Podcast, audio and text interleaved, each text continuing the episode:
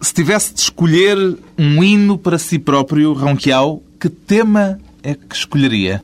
Eu, há muita música que eu gosto, há, há realmente temas lindíssimos, mas muitas vezes, já às vezes comento com músicos meus amigos, que um dos temas mais lindos que existe como melodia é a Ave Maria de Schubert.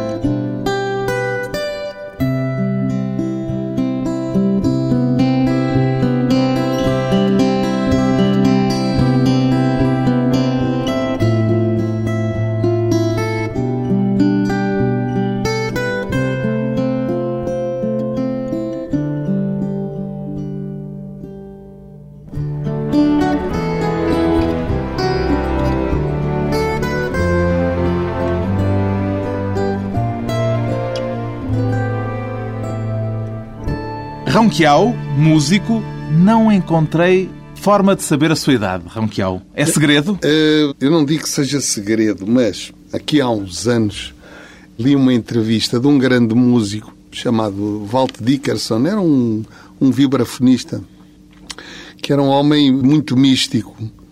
E transmitia-se pela música e fazia muitas relações entre a mística e a música. E ele então escreveu uma coisa muito interessante nessa entrevista disse que um dos maiores problemas da humanidade é pela sua identificação de um tempo cronologicamente medido, portanto, por uma idade. E o Ronquial identificou-se com isso? Identifiquei-me, mas isto era miúdo quando li isto. Ah, há na cabeça, anos. já foi há muitos anos. Identifiquei-me com isto e então decidi não identificar as pessoas, nem perguntar às pessoas. Eu, para mim é uma coisa que eu identifico a pessoa pelo aquilo que ela é, porque ela vem. Não, não pela idade. Não pela idade, tento não identificar isso e, portanto, é uma coisa que eu evito falar sobre isso. Sendo mas, que a sua identidade não tem a ver com a idade que não, está no bilhete de, de identidade. Exatamente, porque há muitas pessoas que são mais velhas que o bilhete de identidade, outras mais novas, outras que são o bilhete de identidade. Não tem nada a ver uma coisa com outra. Que relação é que o Ronquial tem com o tempo? O tempo define a nossa estadia, não é? Portanto, a gente tem que lidar com o Mas tempo. Mas lida bem com o tempo? Uh, tento lidar, porque o tempo, tudo vem do, do, do, grau de felicidade e de fé e de dimensão de espiritualidade que nós temos. Quer é? dizer, quando olha pelo retrovisor da vida para algo que fez suponhamos há 20 anos, Sim. a sensação que tem é que já foi há uma eternidade ou às vezes parece-lhe que ainda foi ontem? Tenho o tempo é muito traiçoeiro, porque havia um filósofo francês chamado Bergson que chamava o tempo virtual, que é o tempo, lá está, o tempo virtual ou irreal é o tempo medido pelo relógio. E o tempo Ao contrário real... do que poderia parecer à primeira Exatamente. vista, o, o irreal real... era o do relógio. Exato. E o real, que ele chamava durée, a durée, a duração, a duração tem a ver com o tempo que nós experienciamos dentro de nós. E realmente há coisas que nós, na nossa memória, umas vezes parecem-nos mais longe e outras mais perto. E o que é mais comum em si? Tenho os dois casos. Uhum. Vamos a um caso concreto. O, o Fado Bailado, o disco que o tornou conhecido de toda a gente. Sim. Parece-lhe que ainda foi ontem ou já está lá longe no seu percurso? Está, está porque tenho muita coisa pelo meio e... Foi em 93? Não, foi 83. 83, pois, Exatamente. olha cá está. Foi o princípio mesmo da, em 83. Da minha, das minhas atividades, é verdade. Portanto, parece-me, de certa maneira, porquê? Porque nós, de certa maneira, quantificamos a nossa evolução como músicos através dos trabalhos discográficos que fazemos. Um disco não é só uma coisa que nós agarramos, essa bolacha que a gente vende ao público, mas é uma coisa onde nós... Põe um muitas certo... expectativas, põe muito trabalho. O trabalho e, e, a música que nós estamos a fazer na altura, não é? Portanto, temos esta evolução da, da nossa prestação musical, da nossa composição, e que, pondo num CD, passámos para a frente, porque já está, ok. Eu já está estava feito. a fazer está feito. Agora vamos ali. fazer outra coisa. Exato, vamos fazer outra coisa. No tempo do Fado Bailado, o Ronquial ainda era saxofonista. Zangou-se com o saxofone, entretanto? Não, eu, eu sempre toquei os dois instrumentos. Mas ainda toca saxofone? Toco, quer dizer... Agora é mais flautas. É, mas eu especializei-me, eu, eu, desde o meu primeiro disco, que é no final dos anos 70, que toquei até o bambu e coisas, eram temas onde eu utilizava os dois instrumentos.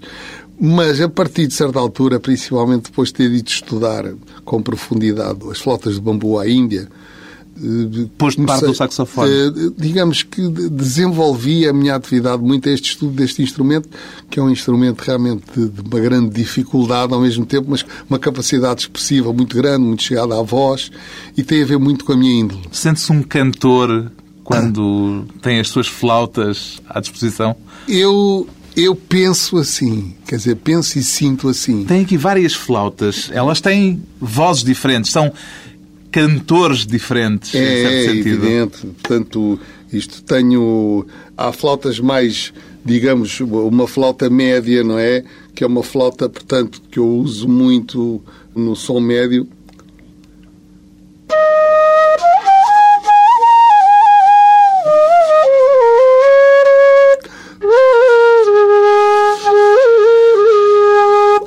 Por exemplo, isto é um, típico de som só de média. Depois temos uma flauta um pouco mais grave, com uma voz um pouco, digamos... De barítono, para aí. Exatamente, que eu utilizaria talvez em temas de uma expressão um pouco mais, digamos, não direi melancólica, um pouco mais, digamos, lenta, refletiva. Exatamente, refletiva é um bom termo, no sentido espiritual, contemplativa, não é?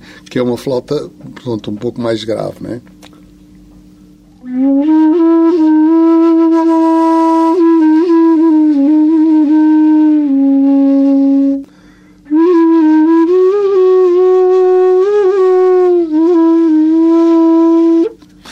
Aquela pequenina deve ser um pouco mais juvenil. Esta é uma flauta que, pronto, que nos sugere, digamos, o... Eu sou um estudioso muito acérrimo do canto dos pássaros. Do canto dos eu, pássaros? Interessa-me muito, vou, costumo tocar muito de fora, gosto de, de me, de, digamos, de me isolar e ir para sítios onde tenho no campo, da árvores, onde há pássaros, e eu gosto muito de ouvir os pássaros a cantar e, e toco muitas vezes com eles. Acontece-lhe fazer duetos com os Eh, pássaros? É, é, é muito difícil. Eles respondem? É muito difícil, vamos dizer uma coisa, digamos que é preciso entrar numa frequência, não imitar exatamente o canto do pássaro em questão. Portanto, vamos supor, se ele faz uma certa determinada frase, eu às vezes posso, para entrar em diálogo com ele, repetir a frase. Não, não, Não. vai por aí. Não funciona. Tem que ter qualquer coisa da frequência, mas provocar a escuta dele, não é? E depois escolher, primeiro, uma flauta que estudar bem o canto do pássaro, interiorizar bem o canto e tentar eh, juntar-se. Não escolher nem o amanhã. Amanhã é quando todos eles estão a juntar a tomar um pequeno almoço antes de ir para o trabalho. É uma algazarra. Não tem paciência para É, humanos. Não, não, não é. Não é isso. É que é são muitos. É quando a gente vê, é um, é um bloco de som onde não se diferencia um pássaro para o outro. Estão todos juntos a falar ao mesmo tempo. E aí não há forma E ao de... fim da tarde a mesma coisa. Aí não há forma de Aí intervir não, na conversa não, deles. não, nem, nem sabemos sequer se eles nos estão a ouvir, não é? Agora, quando a meio da tarde a gente consegue encontrar pássaros isolados, aí já se pode encontrar. Agora, não digo que seja uma coisa fácil de fazer, mas eu tenho a, a- convicção que já consegui arranjar. E houve uma altura nos Açores onde isso me pareceu muito real, porque é um sítio lá que chamada Caloura, é conhecida por ter uns pássaros eh, realmente com um canto lindíssimo e que não aparecem cá. De modo que eu, eu, eu lá. E eu, conhece as espécies de pássaros quer ou não os distingue? Não, porque eu muitas vezes, eu conheço o canto, mas às vezes não identifico o canto com o pássaro. Quer dizer, eu sei, pela voz eu conheço. E quais são os pássaros que normalmente respondem mais? Não, a cotovia é um Cotovia. pássaro, temos o melro e o rei do canto do mundo, que é o roxinol. Só que o roxinol só canta à noite e é, um, é o cantor mais imaginativo do planeta. Porque quando se apanha um roxinol a cantar, se nós estamos, por exemplo, a- uma hora a ouvir um roxinol, ele não repete nem uma única frase. Isto é Espantoso. impossível. É uma coisa inacreditável. É criatividade constante, entrecortando, quer dizer, fazendo intermitentemente frases longuíssimas, frases rítmicas, alterações dos níveis de afinação. Aquilo é uma, realmente não há possibilidades de, de, É um de algum espetáculo, humano. é um concerto. Eu acho que é o canto mais lindo que existe na Terra, o canto roxinol. E acontece-lhe ir buscar ideias musicais aos pássaros que ouve cantar? Ah, sim, senhor. Tenho temas, tenho coisas agora que não me vou lembrar, mas que na altura houve ali, Surgiram surgiram dali que eu depois fiquei com que aquele. Exato. E muitas coisas que vêm através do subconsciente. E começou não a falar-me de pássaros com essa flauta Com essa piccolo, a mais pequenina É, a mais na mão. pequenina, é. Por alguma razão, quer dizer, porque ela se adequa melhor aos Porque, pássaros? talvez por causa do seu tom mais agudo, consiga, porque realmente, por exemplo, uma flauta com um tom muito grave está muito distanciada daquele nível sonoro onde eles se movimentam. E, Não e há é um- tanto diálogo. Exato. O diálogo torna-se um bocado mais distante aqui. Pronto.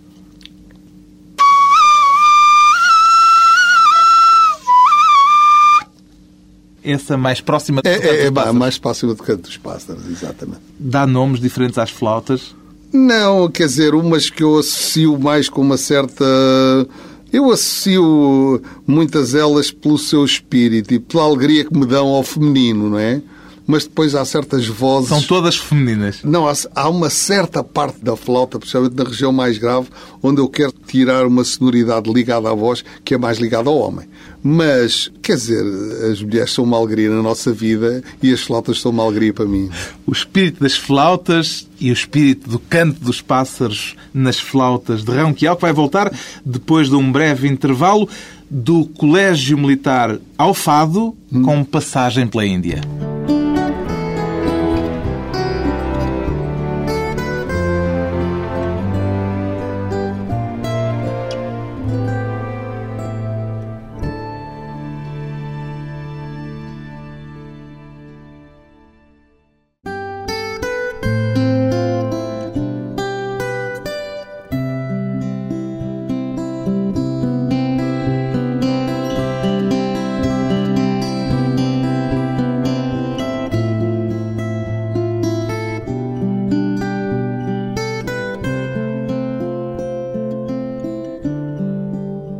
De regresso à conversa com o músico Ronquial, qual foi a principal lição que aprendeu no Colégio Militar Ronquial? Eu tive, digamos, uma relação difícil com o colégio militar. Já imaginava isso e por isso é que lhe fiz esta Porque, pergunta. ou seja, não sou muito militar de espírito, né? Não era propriamente o protótipo do aluno disciplinado, imagino. Eh, Não, mas também não vou estar a, a, A a muito, contar em muitas histórias. pormenores. Mas há histórias. Ah, há, realmente, tenho história, mas uma coisa é certa. Conta uma, pronto. Apesar de ter um relacionamento difícil, eu acho que depois de lá sair, eu acho que se criou em mim certos valores que eu aprendi lá, que eu recordo sempre e que servem para nós na vida. Por exemplo, o valor da solidariedade, primeiro. Há uma certa forma de solidariedade que é criada lá e isso é muito importante. É um dos valores mais importantes da nossa vida. Todos por um. Quer dizer, Uhum. ali, sim senhora, esse espírito é alimentado lá. Mas passou momentos difíceis. Eh, Passei por inadequação a um certo tipo de vida, porque eu era miúdo e a pessoa ficava ali a semana toda e depois eh, sabia que os meus amigos, na mesma altura, estavam aí, por exemplo, a ir beber uma cerveja a um bar, não tinha esse tipo de acesso, quer dizer, era uma vida um bocado fechada. E Isso- concluiu o curso ou veio ser não, não, por vi, não, vontade vi, própria? Vi no quinto ano da altura. Mas esse valor é muita coisa e depois outra coisa que também nós fomos habituados sempre a dizer que é não revelar, por exemplo, não E por isso é que não esse não chibar, contava as histórias. eh, não chibar o outro. É por exemplo, isso o outro- que o se outro que se recusa a acusa, contar né? as histórias é. da sua passagem pelo colégio Não, militar. eu, eu tenho várias, não me tenho lembrado, mas este facto, por exemplo, esta coisa, o outro fez, mas não acusas. Nesse Está certo. período em que foi aluno do colégio militar, já era o Ronquial ou era ainda o João Maria? Sempre fui o rão. E- Desde pequeno? Desde nascença, porque tenho um irmão mais velho do que eu. Quando eu nasci, eu sou João, não é? E o que é que acontece? Ele não dizia bem o meu nome, João. E então, em vez de dizer João, dizia Rão. O E lá Rão. em casa ficou o Rão. Fica logo Rão. Portanto, quando eu vou para o colégio, já me chamavam Rão os meus amigos. E é que veio depois com uma cantora com quem eu estive, depois eu estava na altura, no princípio mesmo, fui para a França, estive lá uns tempos de aprendizagem a tocar e, e toquei com ela e ela chamou-me Kiau, Rão Kiau, e era um nome Soou bem. que soava, soava lá fora, não é? Pronto, e eu, eu E colou soava e ficou. tanto que colou até hoje. Pronto, e ficou, exato. Ainda alguém o trata por João Maria? Não, quer dizer, todos os meus amigos, na minha família, toda a gente trata por Rão. Posso chegar a um sítio, por exemplo, o senhor viu o que é que fez? O João Maria, que é na polícia. Ah, aí sabe que está metido Para aí, vós- os seus documentos, ó, Sr. João Maria, então o que é que você, você viu o que é que fez? Esses tratam por João. Portanto, é mau sinal quando tratam por João Maria. Tratam por João, é uma cena dessas. Portanto, não foi escolha sua o nome. Não, mas eu gosto do nome João, é um nome cristão que eu gosto muito, mas o que é que acontece? Pronto, o Rão é, o Rão é uma forma de João, porque o meu irmão é que fez, adaptou o João. Rão. O saxofone foi escolha sua, foi vontade sua ou alguém o estimulou a pegar no instrumento? O que é que acontece? Eu desde miúdo cantei em grupos corais, eu, eu gostava muito de coisas ligadas à voz, não é? Todos nós gostamos, é o primeiro instrumento, não é? A voz. E, portanto, o meu amor foi sempre ligado com instrumentos que reproduzem a voz, ligados à voz, portanto, à respiração. Eu sempre gostei de instrumentos de sopro, não é? E como é que tropeçou no primeiro saxofone em que? Pronto, foi. eh, Comecei a estudar eh, com, na altura, um, um herói meu, que foi o meu primeiro professor, que foi o mestre Vítor Santos, grande saxofonista, que tocava em, em várias bandas, foi diretor da banda da Marinha, tinha um grupo chamado Tilos Como durante muito tempo. E o Um Raul alguma vez tocou numa banda? Eu toquei, não, não em banda. Em banda Estudei com ele, depois comecei a tocar em grupos, aqui à esquerda e à direita, e, e pronto. E ao mesmo tempo, sempre este meu fascínio do pastor e da flauta de cana. Que é o meu Começou fascínio. também ao mesmo tempo É, que quer o saxofone? dizer, não sei, isto tem, andam, andam por Anda ali, né? mas eu- o meu fascínio para as flautas de bambu é mais bucólico, porque eu tenho, na realidade, sendo de Lisboa, sou de Campo de Ourique, tenho uma ligação muito grande com os sons do campo. O meu fascínio desde miúdo era tipo ali a pastar umas ovelhas e pegar numa flauta e a tocar. Isso para mim era uma coisa Não havia disso em extraordinária. Campo de Ourique? É, não, E, mas, portanto, mas eu, eu vi, deve ter vi, vi o imaginário- cinema, não, e de, de ver no campo e da gente falar, a gente associa muito a flauta de, de cana a um pastor, não é mesmo assim? Quem foi o seu primeiro ídolo no saxofone, para além, obviamente, desse primeiro professor? Digo, saxofonista Sim, é, os, grandes, os grandes do jazz, não é? O que é que eu posso dizer? É o, o Sonny Rollins, o Dexter Gordon, Foram John os primeiros. Coltrane, Youssef Latif é uma figura que eu tenho que mencionar muito, que é um homem que lidava com todos estes instrumentos e um homem que fez uma ligação primeira com o Oriente, portanto é uma influência muito grande. O fado já lhe interessava nessa altura? Eu acho que é desde miúdo, né?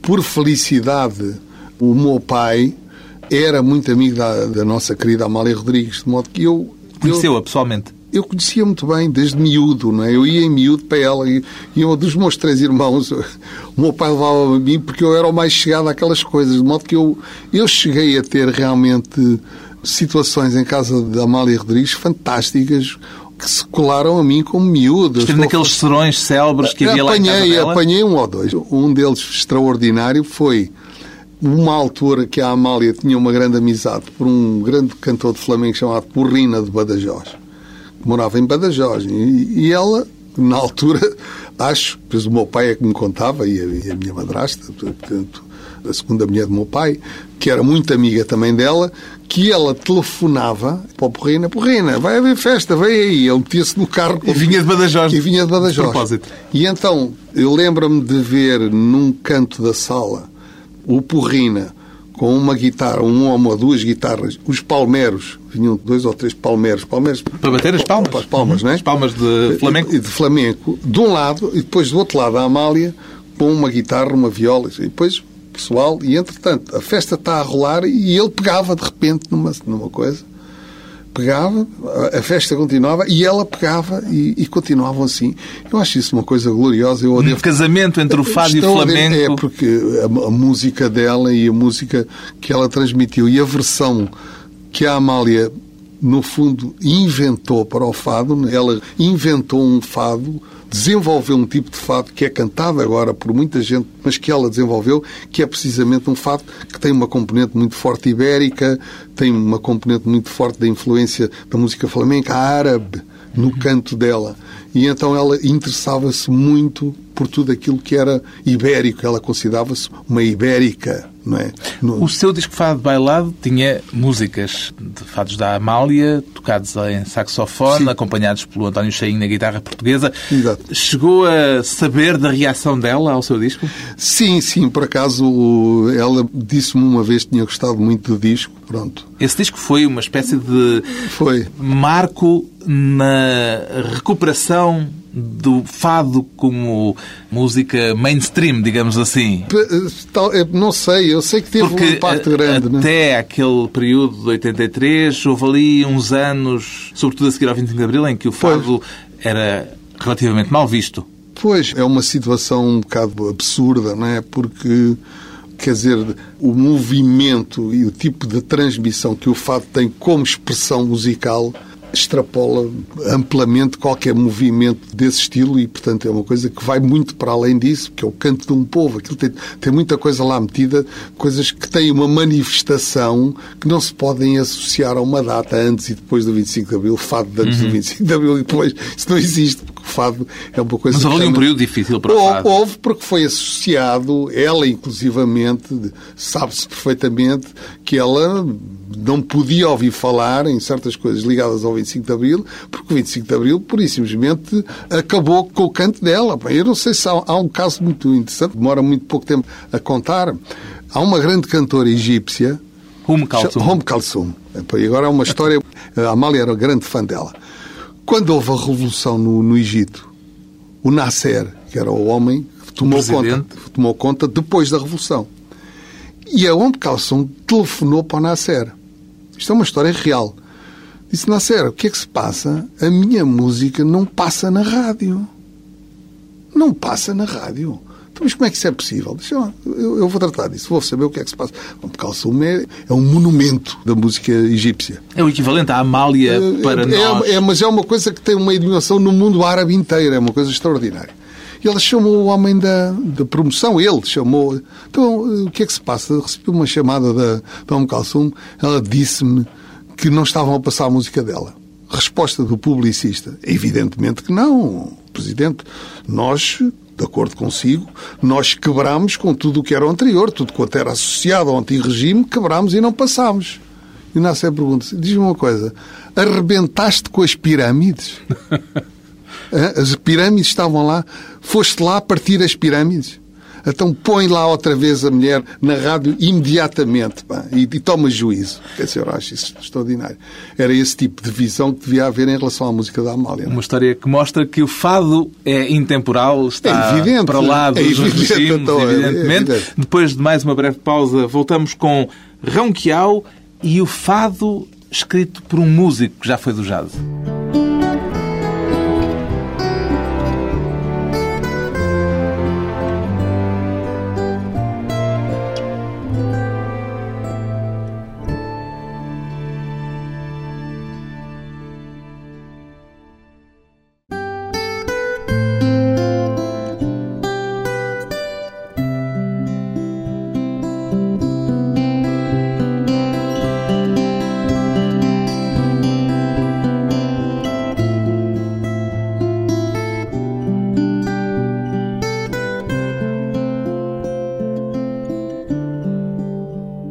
Convidado hoje para a conversa pessoal e transmissível o músico Rão escrever um fado é para si o mesmo que escrever outro tipo de música qualquer ou há alguma particularidade nisso, Rão?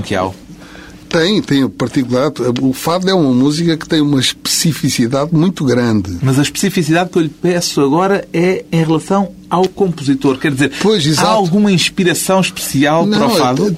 Tem que ser uma coisa que tenha a ver com a voz, porque eu estou a falar, por exemplo, se eu vou interpretar qualquer coisa na flauta, tem que ter uma expressão vocal, tem que ter um ambiente emocional bem definido, porque o fado, acima de tudo, é a transmissão de uma emoção. Ou seja, não é técnica, não é uma questão de qualidade técnica, coisa mais musical.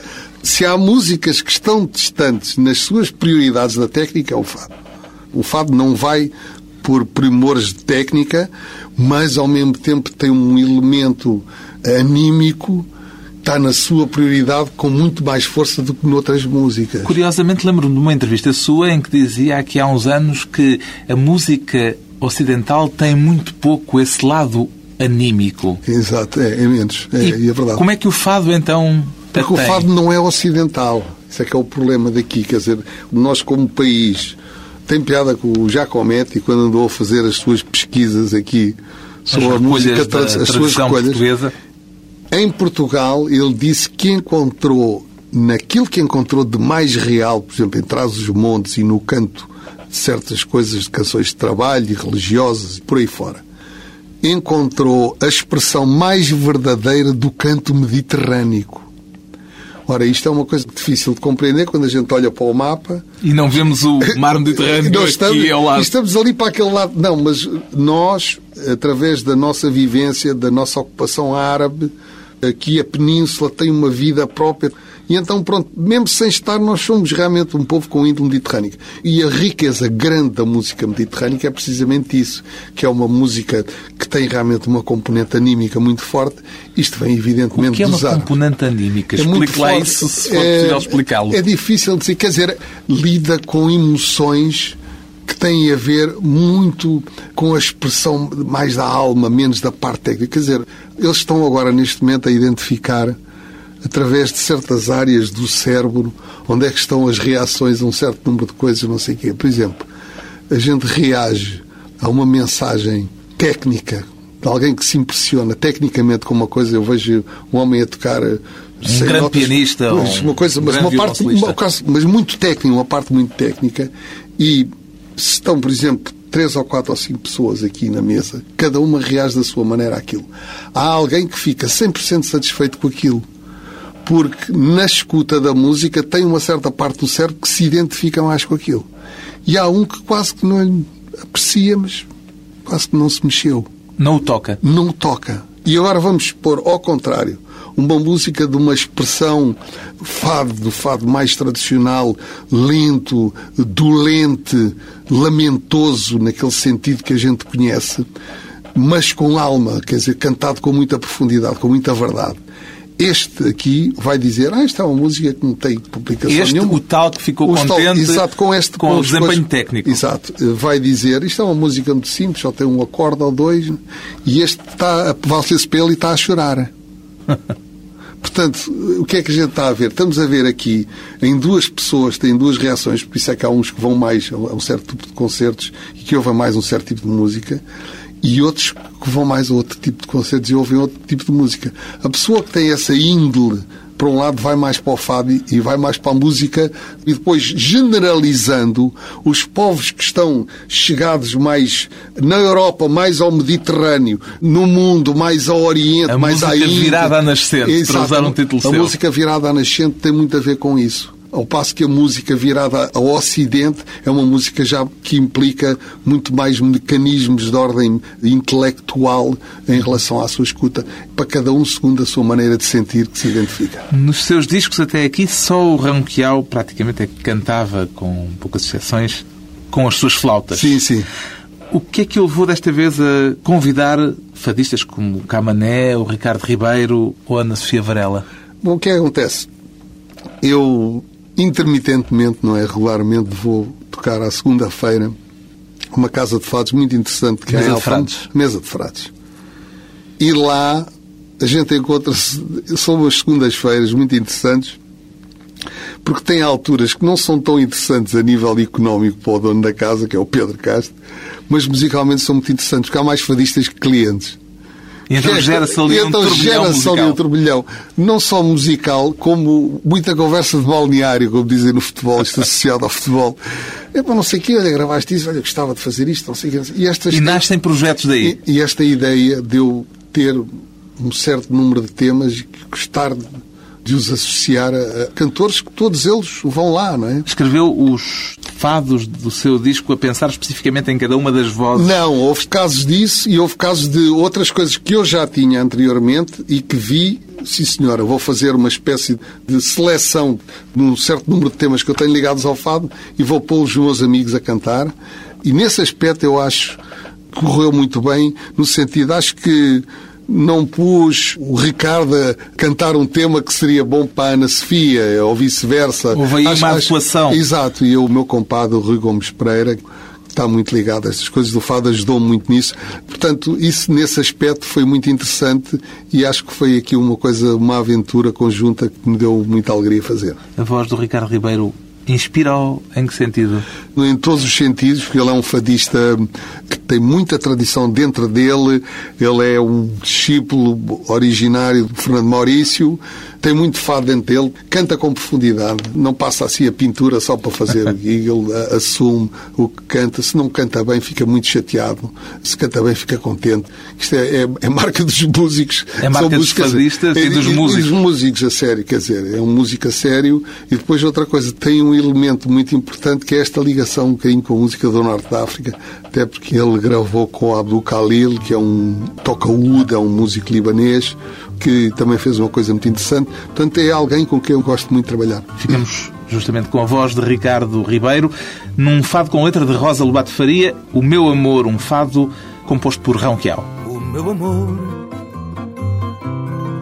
consola como pão, fresco é melhor, mas quente dá paixão.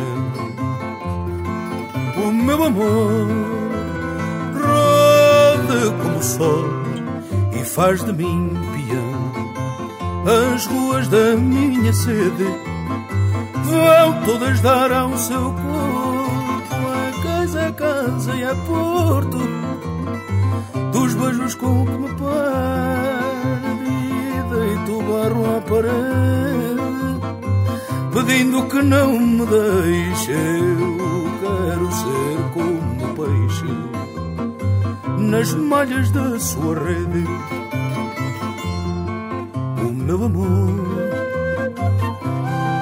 é doce como mel, dourada cor do tom da sua pele. O meu amor roda como o mar e faz de mim bater as ruas da minha sede vão todas dar ao seu corpo.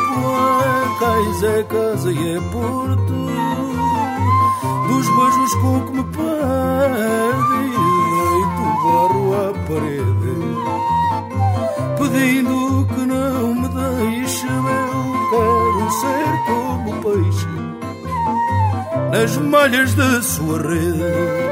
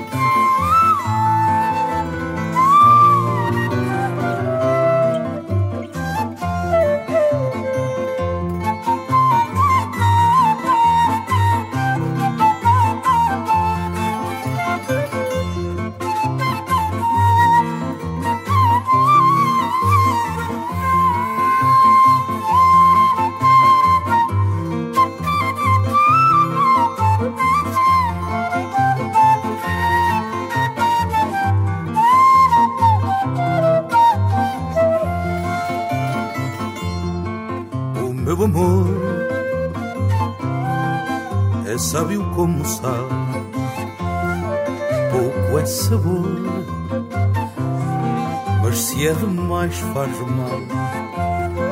O meu amor roda como o vento e faz-me um vendaval.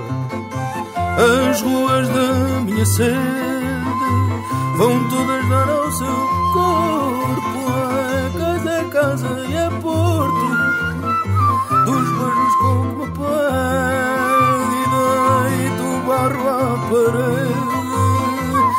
pedindo que não me deixe. Eu quero ser como peixe nas malhas da sua rede. Eu quero ser como peixe nas malhas da sua rede.